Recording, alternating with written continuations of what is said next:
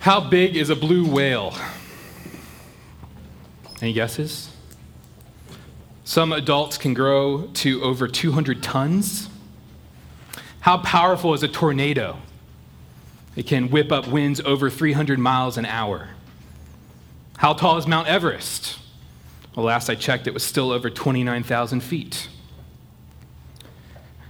We understand categories for impressive stuff like this, don't we? These things are huge in their scope and power. But here's another question How big is your view of Jesus? How powerful do you take him to be? We come to a passage this morning where Jesus speaks in a way that utterly shocks the religious leaders of his day. He reveals his identity and just how powerful he is. So turn with me to John chapter 5. We've been in John's gospel for the past month looking at the signs Jesus performed. And remember, Jesus' signs were not just feats of miraculous power. Uh, they, John teaches us that they were signs. They are meant to point us to not to themselves, but to the deeper reality of who Jesus is and what he's come to do. John will later say that he's written about these signs so that we may believe that Jesus is the Christ, the Son of God, and that by believing we may have life in his name. So, as we've looked at these signs, we've tried to understand more of who Jesus is and how we can believe in him. We've seen Jesus turn water to wine, we've seen him heal a man's son. We've seen people believe in him, sometimes sincerely, sometimes just because they like what he does. And today we see Jesus perform a sign that makes it even more clear who he is, and it drives even wider the rift between him and those who would reject him. In the coming chapters, Jesus will not only be someone they're concerned with, but someone they actively seek to kill. So, two points from this text this morning. First, Jesus the miracle worker, and then Jesus the Sabbath breaker. First, Jesus, the miracle worker. Look with me in verse 1 of chapter 5 of John.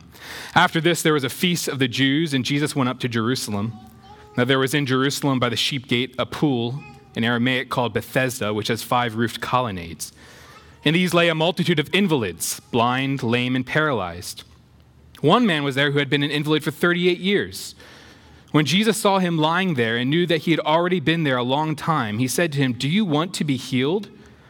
The sick man answered him, Sir, I have no one to put me into the pool when the water is stirred up, and while I am going, another steps down before me.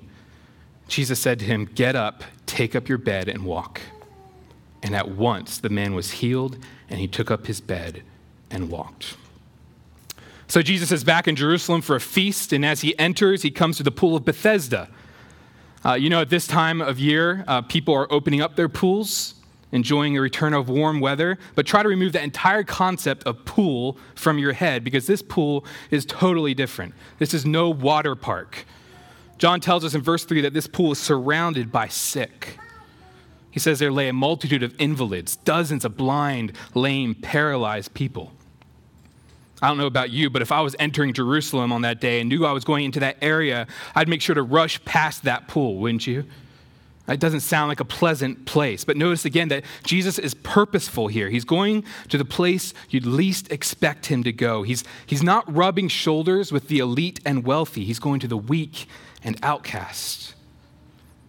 We see here once again that Jesus is simply not the Savior who fits with our expectations. He's not comfortable, predictable. Verse 5, he goes up to one of the invalids by the pool, and we see there that this man has been disabled for 38 years. 38 years.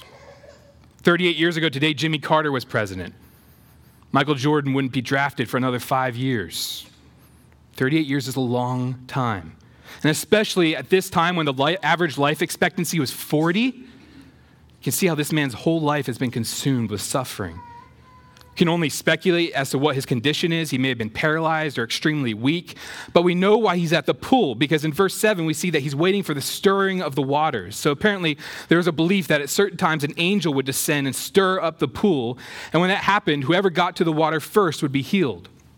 So it seems like this man has been taken back and forth, back and forth to the pool for years, just waiting for his time to come. Verse 6. John says Jesus is already well aware of the man's history, but he asks anyway, Do you want me to be do you want to be healed? And the man responds, Sir, I have no one to put me into the pool when the water stirred up. This man's completely helpless. Not only is he unable to walk to the pool, but it seems like he doesn't have a friend willing to sit with him and help him if this angel shows up. Yeah, he would like to be healed, but it's like he's given up. Church, just see here the utter weakness and helplessness and aloneness of this guy. He's an invalid, has been for almost four decades, and not only has his physical condition declined, but so has his hope as year after year after year have passed. We see here an utterly helpless individual, a despondent man. I think we can tend to read this and feel pity for him, but, but a closer reading shows that he's probably not that much of a fun guy to be around either. Don Carson calls his response to Jesus in verse 7 the crotchety grumblings of an old and not very perceptive man who thinks he's answering a stupid question Do you want to be healed? This man at the pool in Bethesda is weakest, is the lowest. But look who's standing before him the strongest, the highest. The one who deserves all praise in the universe has sought this man out among all the invalids at the pool. Friends, see here the amazing juxtaposition. On the one hand, complete powerlessness. On the other, complete power. On the one hand, complete despair. On the other hand, complete hope. Jesus stands before him and asks, Do you want to get better? But the man doesn't really jump up with an emphatic yes. He can't jump up. But he doesn't say, yeah, yeah, yeah. He just mutters a, a discouraged reply. And then in verse 8, Jesus says, Get up, take up your bed, and walk. Like we've said repeatedly the past few weeks, Jesus here is not a mere magician or well wisher. Jesus' words are divine decrees. I, I don't know what that man thought at that moment. It may have been 38 years since he'd last taken a step. Perhaps he'd forgotten what it was like to walk. But he must have noticed a difference because John says in verse 9, the effect was instantaneous. See those two words. At once the man was healed and he took up his bed and walked. Can you see the authority coming from the lips of Jesus? I mean, for anyone else to have been saying, hey, get up, that would have been just cruel because he can't. But for Jesus, his word is as good as done as as soon as it leaves his mouth. He has all the power to back it up.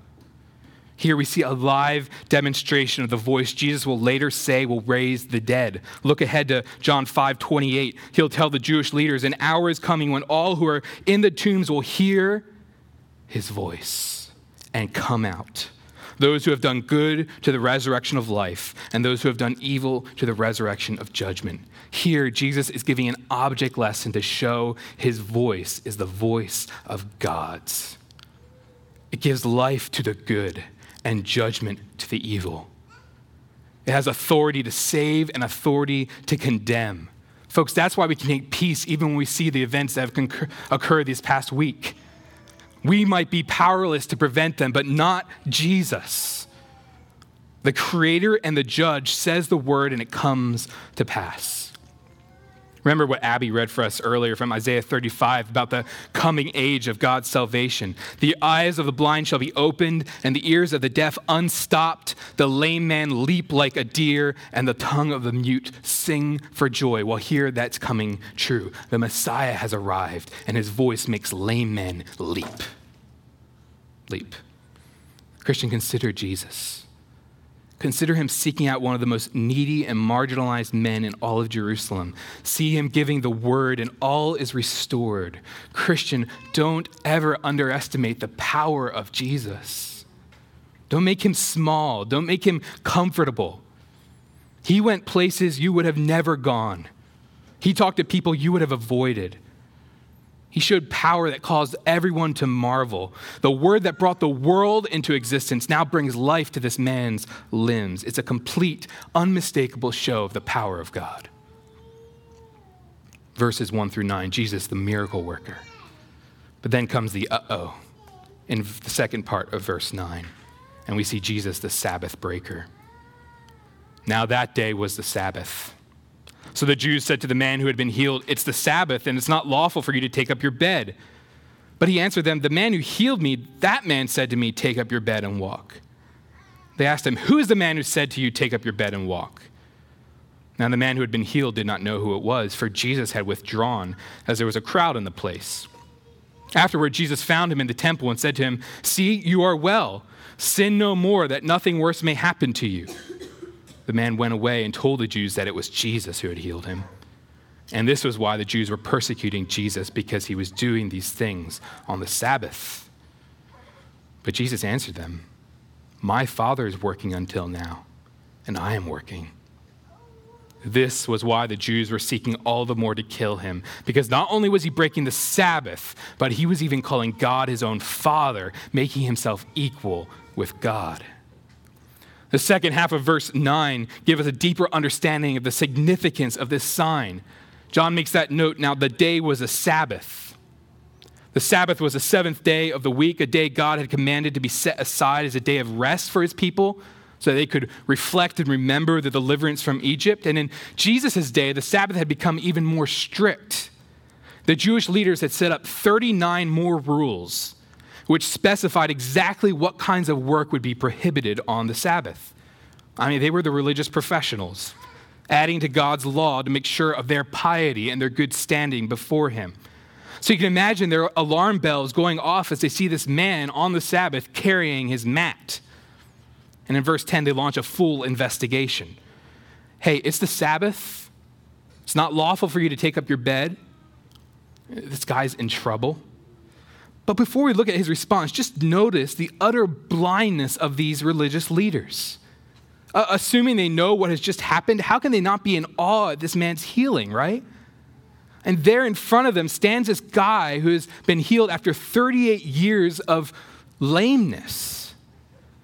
Here stands a man who had just moments before been lying miserably by the pool like he'd been doing for decades. And now he's standing. His muscles are fully functional. He's even able to pick up his mat and carry it. But the Jews, um, bro, you're, you're breaking the law. Well, what are you doing? They're totally missing it, aren't they? They're passing over Jesus' act of power and getting up all in arms about this man's Sabbath breaking.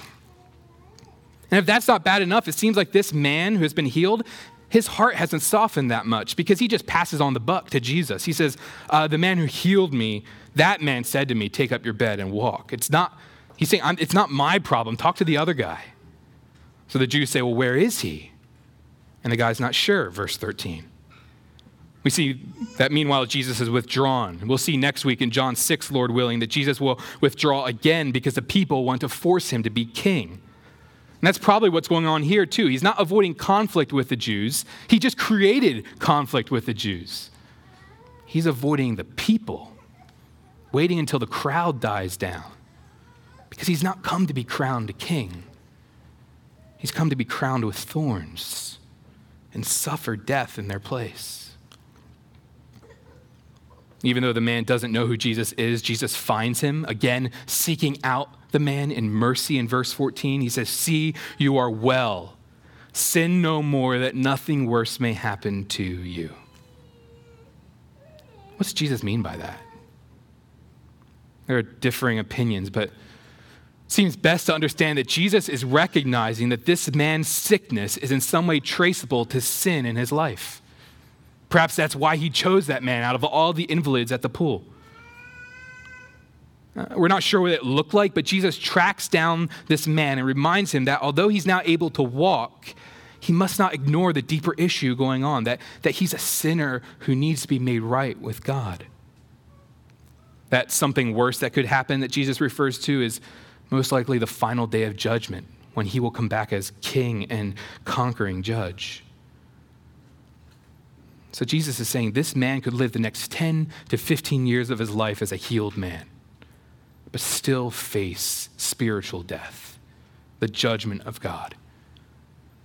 So he's been healed, but he must repent. He must turn to God. Now, as Christians, we must be careful how we talk about the link between sin and illness. So, sure, in an ultimate sense, it's true that all of our physical suffering is a result of sin. The world is broken and our bodies are fallen. But for those of us who are Christians, we must be careful never to say that God is punishing us for sin when we become sick or when we suffer. Because that just casts aspersions on the cross of Christ. All of our punishment, those of us who are in Christ, is on that cross. None of it is left for us. So while we may undergo God's discipline, and that may look like sickness at times, Remember, we must trust him as our loving Father who will only do what's best for us. Having said that, though, let's, let's take note of Jesus' warning and be sobered by it. I mean, particularly if you're here and you're not a Christian.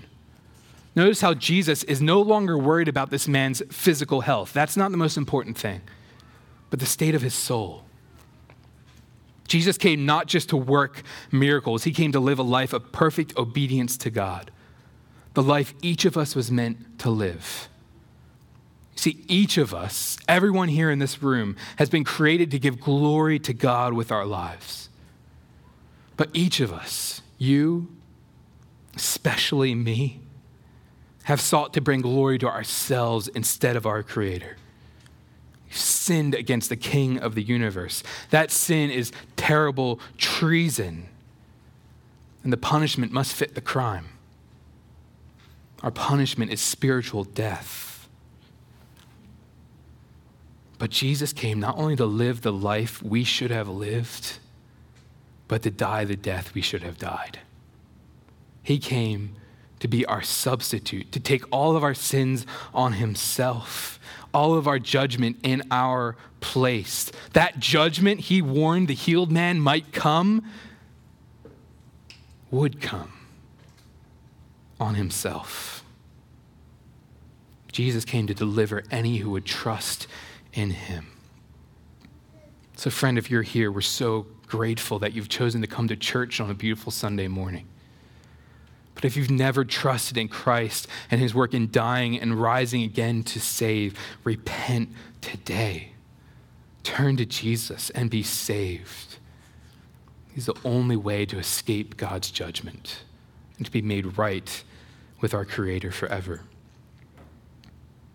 Come talk to me afterwards. If you have questions about that, talk to Brad or talk to someone next to you. We'd love to share with you more about how we're not better than you we're gathered here because we know we're worse, but we've found a better Savior. Look there in verse 15. Because Jesus has still another message for the Jewish leaders. So the man finds that he's been healed by Jesus, and, and what does he do, teenagers? He tattletales, doesn't he? he? He goes, I do it too. Don't mean to point on you. He goes and he tells the Jews that this is Jesus. This leads to even more persecution for Jesus. But then in verse 17, Jesus drops a bombshell. So as the leaders rail against him for Sabbath breaking, he responds in kind of a cryptic way. But they get what he's saying. Verse 17 My Father is working until now, and I am working. Do you see what he's saying? He's saying, You're mad at me for working on the Sabbath. But do you think God works on the Sabbath? Do you think the universe is still upheld on the Sabbath? You think you're still sustained and breathing in and breathing out on the Sabbath? Do you think the Lord of the universe is at work on the Sabbath? Of course he is. And I am too. The Jews know exactly what he's saying. He's making himself out to be God. And in verse 18, their anger at this reaches a deafening pitch. Now they don't just want to silence Jesus, they want to squash Jesus. He's committed blasphemy. If you skip ahead to John 19 at his trial, the Jews will again cry out to Pilate, We have a law, and according to that law, Jesus ought to die because he has made himself the Son of God. Jesus here is just saying words that will lead to his death. He's showing by this sign that he is God. That just as God has authority over the Sabbath because he instituted the Sabbath, so Jesus also has authority over the Sabbath because he has instituted the Sabbath. That just as God works to deliver his people from sickness and spiritual death, so Jesus works to deliver his people from sickness and spiritual death.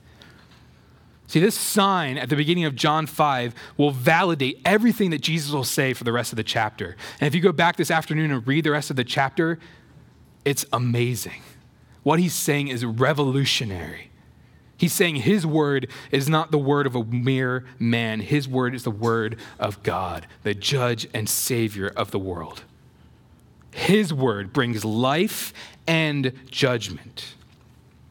Jesus here has purposefully worked a sign on the Sabbath in order to show that he's the one with authority come from God. So that's this sign. It's the fourth sign we've gone over. Church, what should we make of this sign? Well, the main point for us to see is that Jesus is clear about his identity as the Son of God. That's exactly why he's performing this sign. But he's also performing the sign on the Sabbath. And he purposefully gets into conflict with the Jewish leaders. I wonder, Christian, do you see yourself in this passage? Is there a character in this story that resembles you, resembles me? Church, look at the Jewish religious leaders. Consider how pious and upright they appear, how good they look on the outside. Look how zealous they are to keep the rules that they have constructed to earn God's favor. And then just see how completely they miss the identity of Christ and are so offended by him that they seek to put him to death for threatening their religious system. Church, how can we so easily be like the Jewish leaders? so often, and I put myself at the front. I come into this pulpit having felt this burden before I give it to you, which is the only way I should do it. How easily can we try to earn favor with God by keeping man made rules instead of loving our Savior? Hear what I'm saying. We, we must have rules. The law of God is also talked about as the law of Christ. Jesus comes to this man, he's healed, and he commands him what? To just love God? No, he says, sin no more. Holiness is a big deal. But, but see the danger here in the Jewish leaders of having all your religious ducks in a row and yet miss the beauty and power of knowing Jesus himself as the Son of God. I mean, think on it. As you look at your life, are there ways you have invented a system of performance and behavior in your life in order to, you'd never say this, but in order to kind of twist God's arm and make him happy with you? This one's from me, but hopefully it's for you too. Are, are there ways you're enslaved by the expectations of others? Convinced that God will love you if you work as hard as you can to please them? Are you content with the trappings of Christianity? Outward performance without the power of Christ. Obviously, as Christians, we're all going to say, no, no, no, no. But consider how small we can make our Savior, brothers and sisters, by, by fitting him into our systems squishing him into our agendas, making him fit our plans, just like these blind Jewish leaders. Christian, how might you be shrinking the power of the Son of God in your life this morning? Tim Keller writes Religious people find God useful, Christians find God beautiful. Beautiful Savior, wonderful counselor. Church, look again at Jesus in this text. Just as he pursued the weak, belligerent man by the pool, so he has pursued you, brother, sister. He's pursued you and me in our sin. If you're here and you're not a Christian, he's still pursuing you. Would you respond? Not only has he come with words of life and judgment, but he, the judge, had come to be the judged, to give himself up to the power of God, to be crucified so that we might have new life. The good news of Jesus Christ is so much better than we understand, friends. Jesus is so much bigger than we assume. He's come to raise us up so that we might walk in newness of life, just like that man at the pool in Bethesda. But, Christian, I don't want to leave us with a guilt trip. Don't take that as a guilt trip. Honestly, seek your heart because knowing Jesus in this way brings so much joy. Empty religion will never give you that joy. Empty obedience will never give you that joy. Humble yourselves before the Lord and ask to know him as your Redeemer and friend. But think about it, Christian. Each of us has a testimony about the power of Christ in this way, don't we?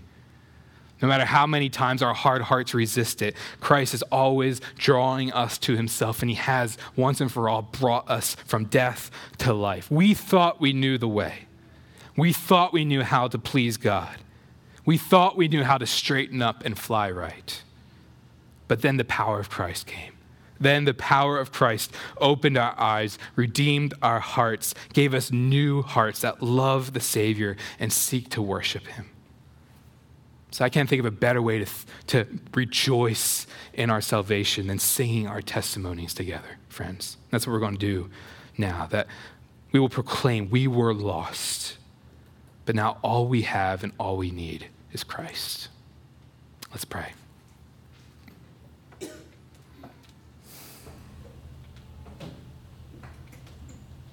Lord, use us in any way you choose. You are our King. We confess we think so often we know the way to earn your favor, but you have sent your Son to redeem us and guarantee eternal favor. So, Lord, as your church, humble us, we pray. Use us as you see fit. We are yours. Lord, forgive us for so often making you smaller, fitting you into our lives fitting you into the religious section of our lives. Lord, may we worship you as the Son of God, the mighty, powerful voice that brings life to our hearts through your word. May our boast ever only be in you, not in us. In Jesus' name, amen.